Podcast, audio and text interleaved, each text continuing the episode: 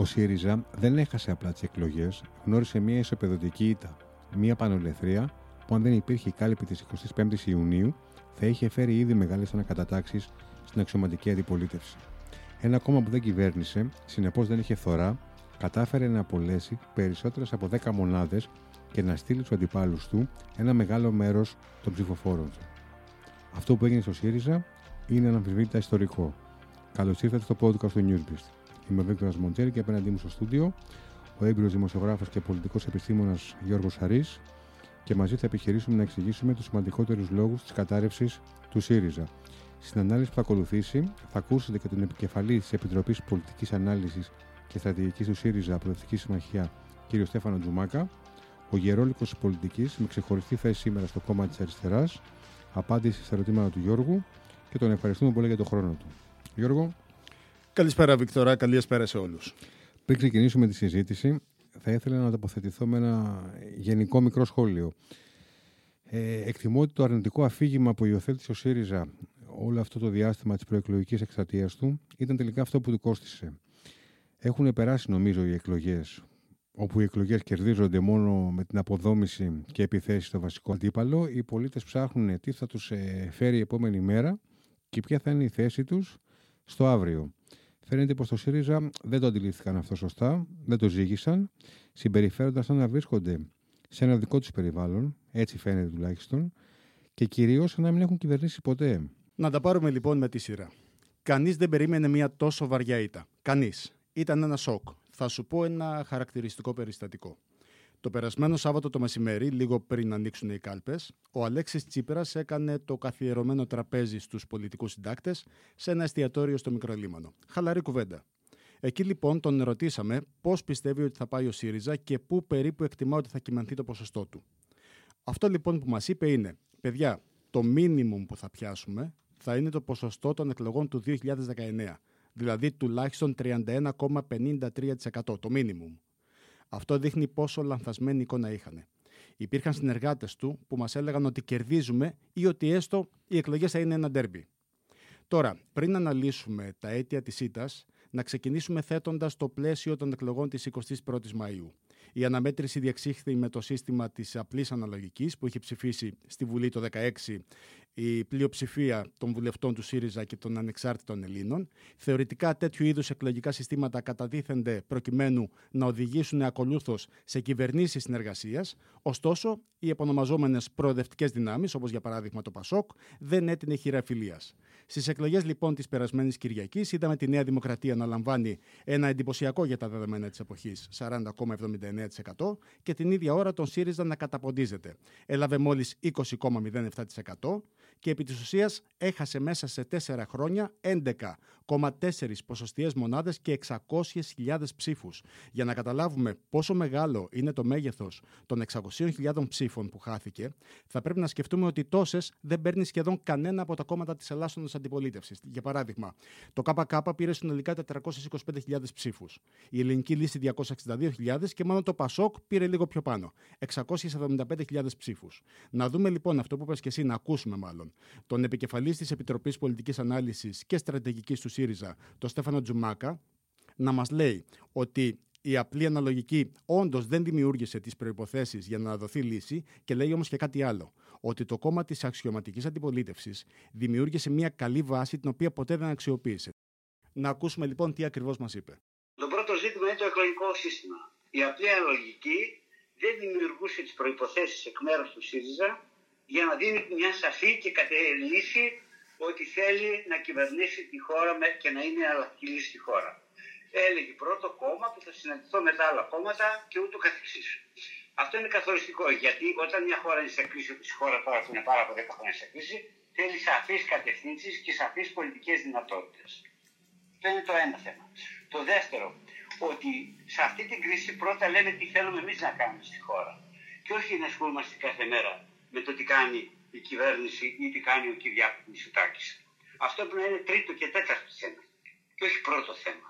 Άρα λοιπόν αυτοπροσδιοριζόμαστε και λέμε εμείς τι θέλουμε για τη χώρα. Σε ποια κατεύθυνση, σε ποιες βασικές πολιτικές.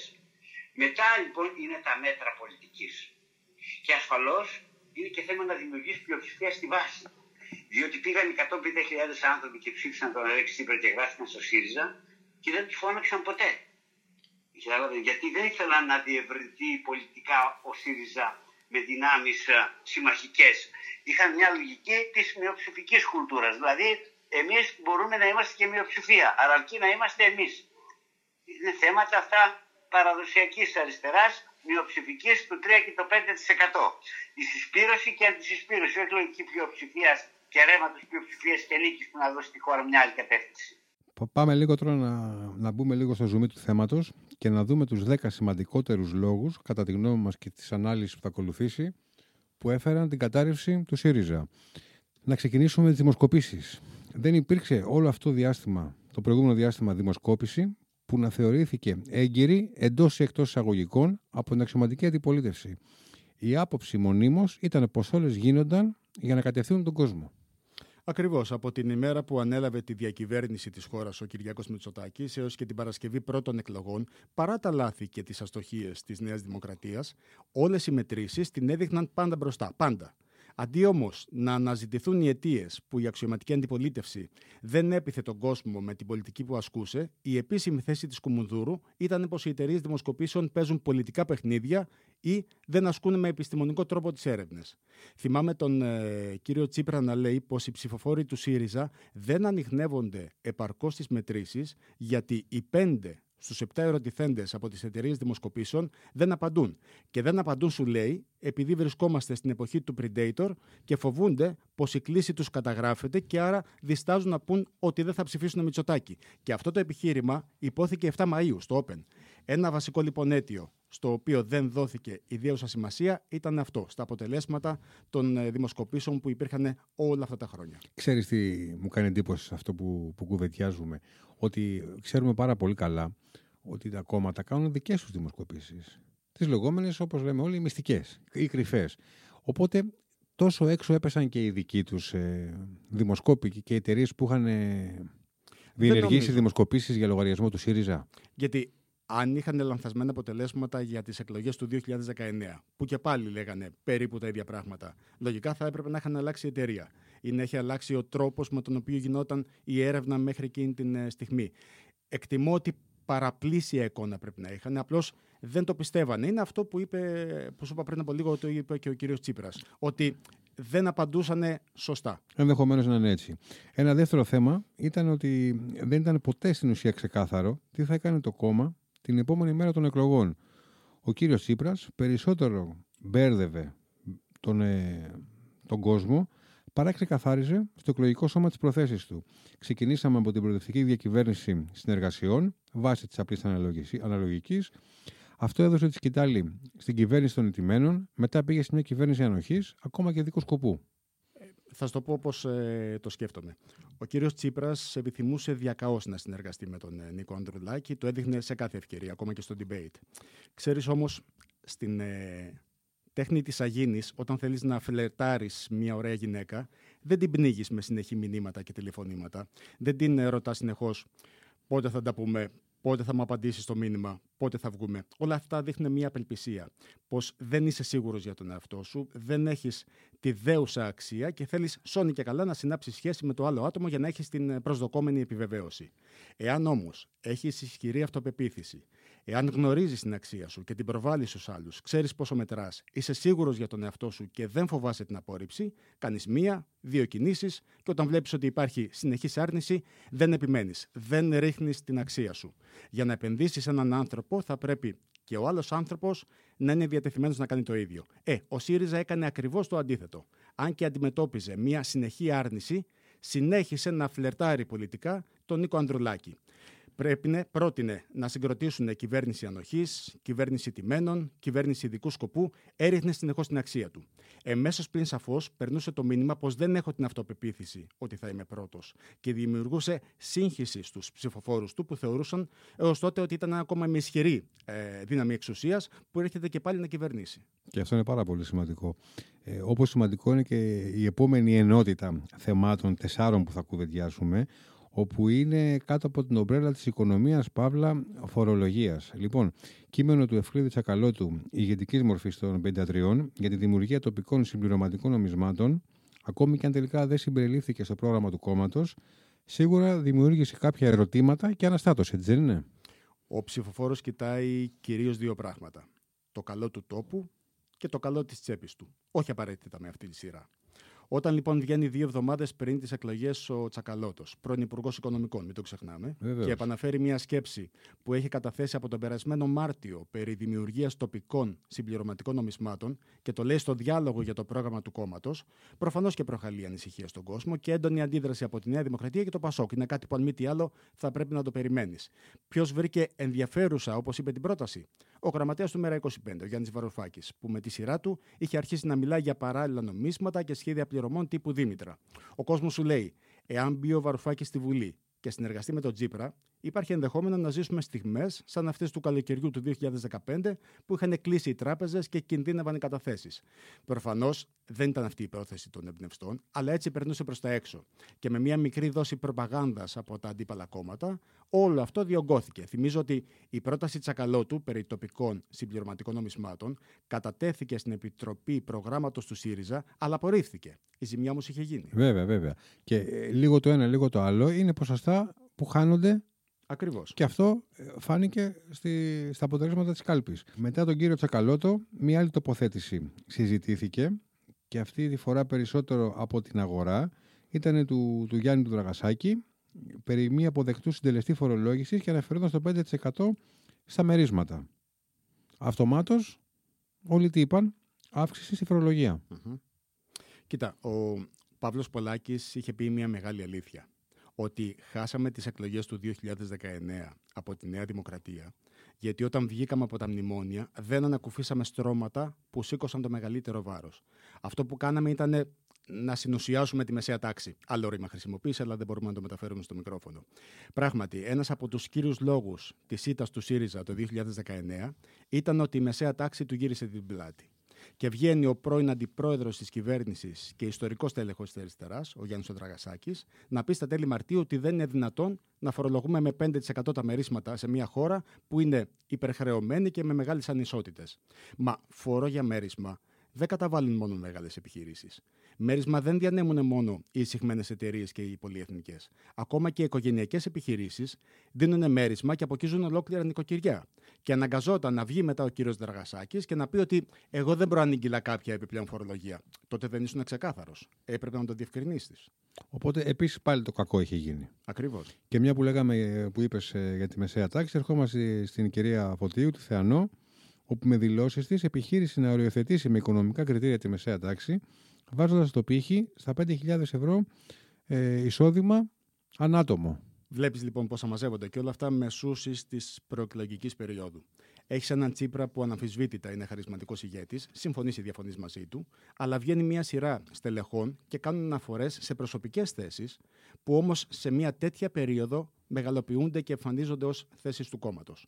Λέει λοιπόν η κυρία Φωτίου, πρώην αναπληρώτρια Υπουργός Κοινωνικής Αλληλεγγύης, πως στη μεσαία τάξη ανήκουν όσοι έχουν ατομικό εισόδημα έως και 5.000 ευρώ το χρόνο. Γιατί αυτό προκύπτει βάσει των φορολογικών δηλώσεων, που όλοι ξέρουμε ότι δεν αντικατοπτρίζει την πραγματικότητα. Γιατί για να παίρνεις 5.000 ευρώ το χρόνο σημαίνει ότι κάθε μήνα έχεις εισόδημα 416 ευρώ. Και είναι αυτό μεσαία τάξη.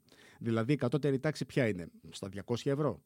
Τέσσερα χρόνια τώρα είχαμε μια κυβέρνηση που έδινε συνεχώς επιδόματα και κάθε τύπου pass, market pass, fuel pass και τόσα άλλα, με αποτέλεσμα κάποιοι να παίρνουν σχεδόν 400 ευρώ μόνο από τα επιδόματα. Έτσι ακριβώς. Και ερχόμαστε νομίζω στην, ε, στην κίνηση που ενδεχομένως να έκανε τη μεγαλύτερη ζημιά στο ΣΥΡΙΖΑ, παραμονές των εκλογών. Δίχως βέβαια να μπορούμε να μεταφράσουμε σε απόλυτα ποσοστά πόσο έχασε. Αλλά οι δηλώσεις του Γιώργου Κατρούγκαλου στο, στο Blue Sky για τη φορολόγηση των ελεύθερων επαγγελματιών και των ο, αυτοαπασχολουμένων νομίζω ότι ήταν το, το κερασάκι στην τούρτα σε ό,τι αφορά την τσέπη του Έλληνα, του Έλληνα πολίτη και τα όσα ακολούθησαν μετά. Ήταν το μεγαλύτερο αυτογκόλ για τον ΣΥΡΙΖΑ σε αυτές τις εκλογές.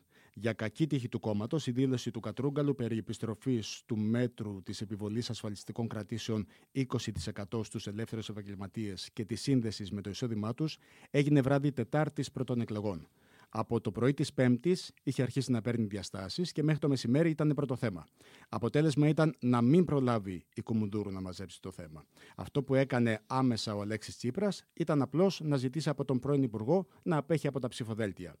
Στο τελευταίο πολιτικό μήλι δηλαδή, το κόμμα της αξιωματικής αντιπολίτευσης βρέθηκε απολογούμενο για όσα υποστήριξε ένας στέλεχός του, την ίδια ώρα φυσικά που η Νέα Δημοκρατία επιχειρούσε να εκμεταλλευτεί πολιτικά το γεγονός, κάνοντας λόγο για αποκάλυψη κρυφού σχεδίου φοροεπιδρομής από τον ΣΥΡΙΖΑ. Μιλάμε για τραγικά λάθη που είχαν επίπτωση προφανώς ε, στην κάλπη. Όπως προκύπτει από την ανάλυση των αποτελεσμάτων από τους κόρπους των αυτοαπασχολούμενων και των ελευθέρων επαγγελματιών, η Νέα Δημοκρατία περίπου πήρε το 55% εξ αυτών και ο ΣΥΡΙΖΑ μόλις το 13%.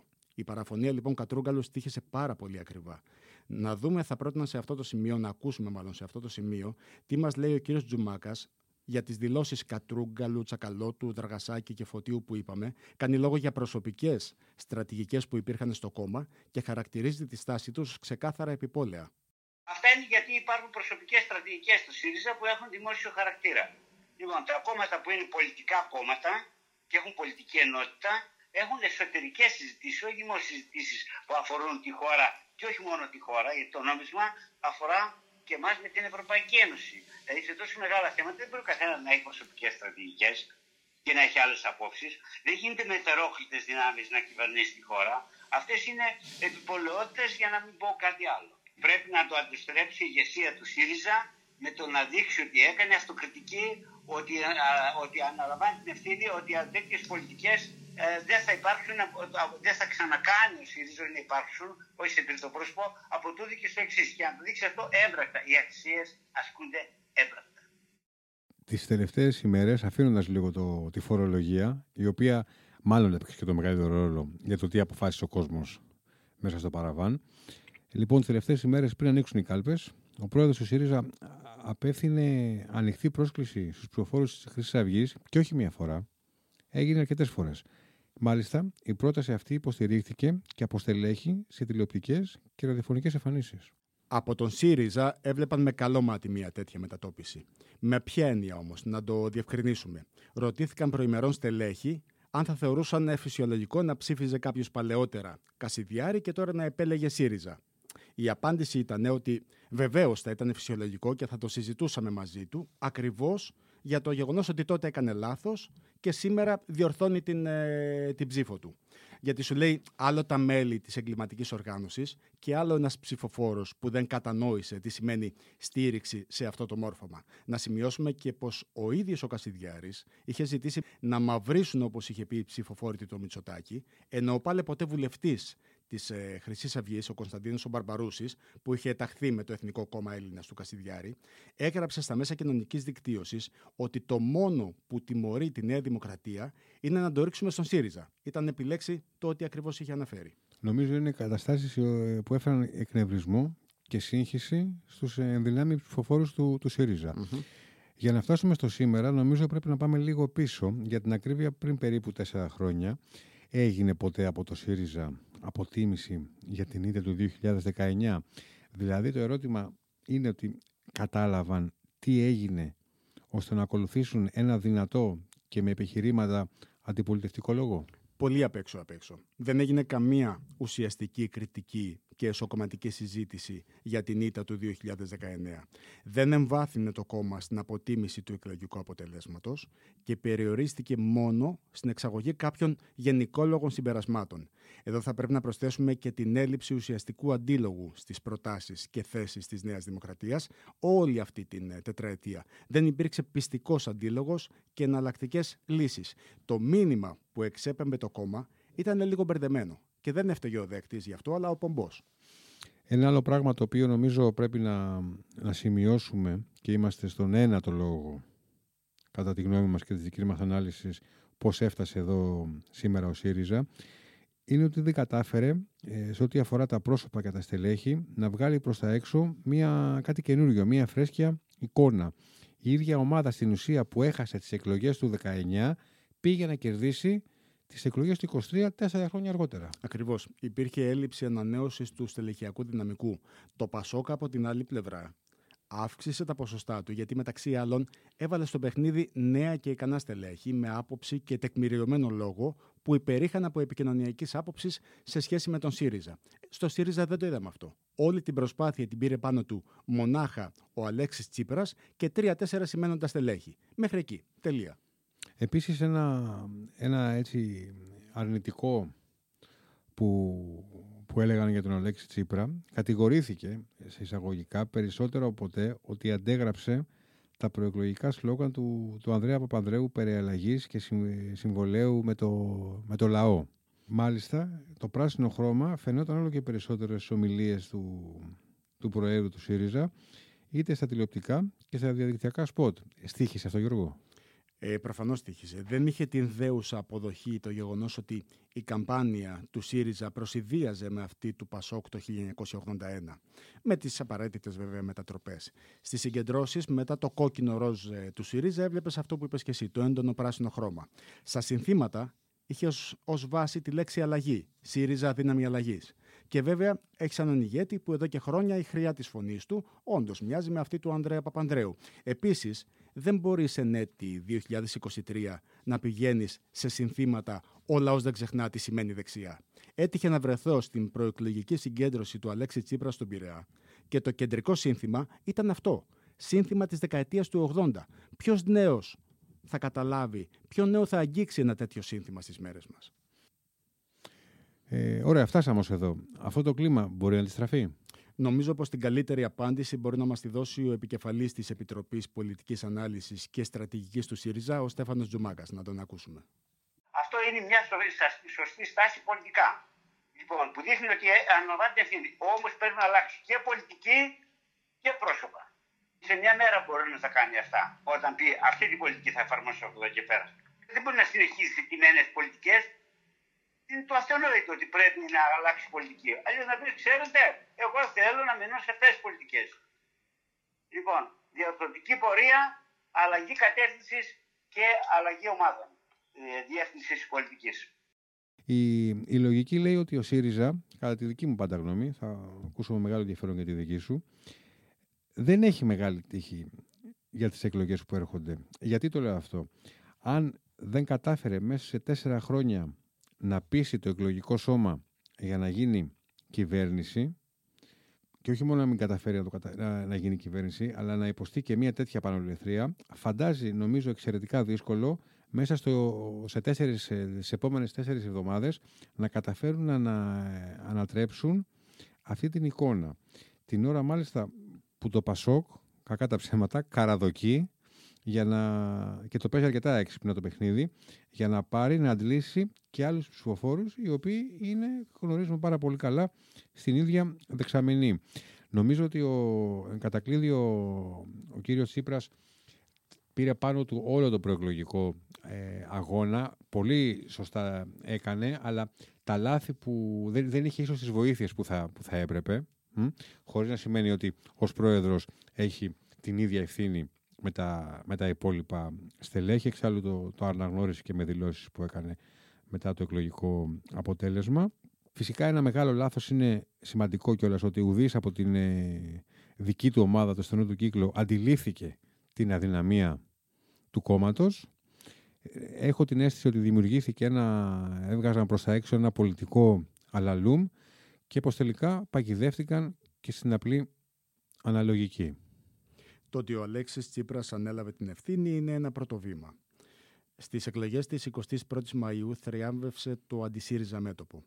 Ο χρόνος που απομένει μέχρι τις εκλογές της 25ης Ιουνίου είναι πάρα πολύ μικρός και θα πρέπει να γίνουν πάρα πολλά πράγματα. Προφανώς και δεν θα αλλάξουν οι συσχετισμοί. Αυτό που θα επιχειρήσει ο ΣΥΡΙΖΑ είναι να κλείσει την ψαλίδα. Αλλά για να το κάνει αυτό θα πρέπει να υπάρξουν δραστικές αποφάσεις και κινήσεις μέσα στα επόμενα 24 ώρα. Θα χρησιμοποιήσω για το κλείσιμο τα λόγια του Γιώργου Τσίπρα, βουλευτή Δυτικής Αττικής και πρώτου ξάδελφου του Αλέξη Τσίπρα. Όπως έγραψε στα μέσα κοινωνικής δικτύωσης την επόμενη των εκλογών, η περίοδος, πρόσεξε τις φράσεις που χρησιμοποιεί, η περίοδος της παιδικής χαράς τελειώνει με ένα χαστούκι. Μας έφτισαν, δεν βρέχει. Το χαστούκι αυτό είναι η τελευταία ευκαιρία να σοβαρευτούμε. Οι επόμενες μέρες λοιπόν θα έχουν έντονο πολιτικό ενδιαφέρον και αυτό που περιμένουμε είναι να δούμε ε, πέραν του αποτελέσματος αν θα έχουμε και άλλες εκπλήξεις. Αν μη τι άλλο δεν θα πλήξουμε πολιτικά. Γιώργο, ευχαριστούμε πολύ. Και εγώ ευχαριστώ.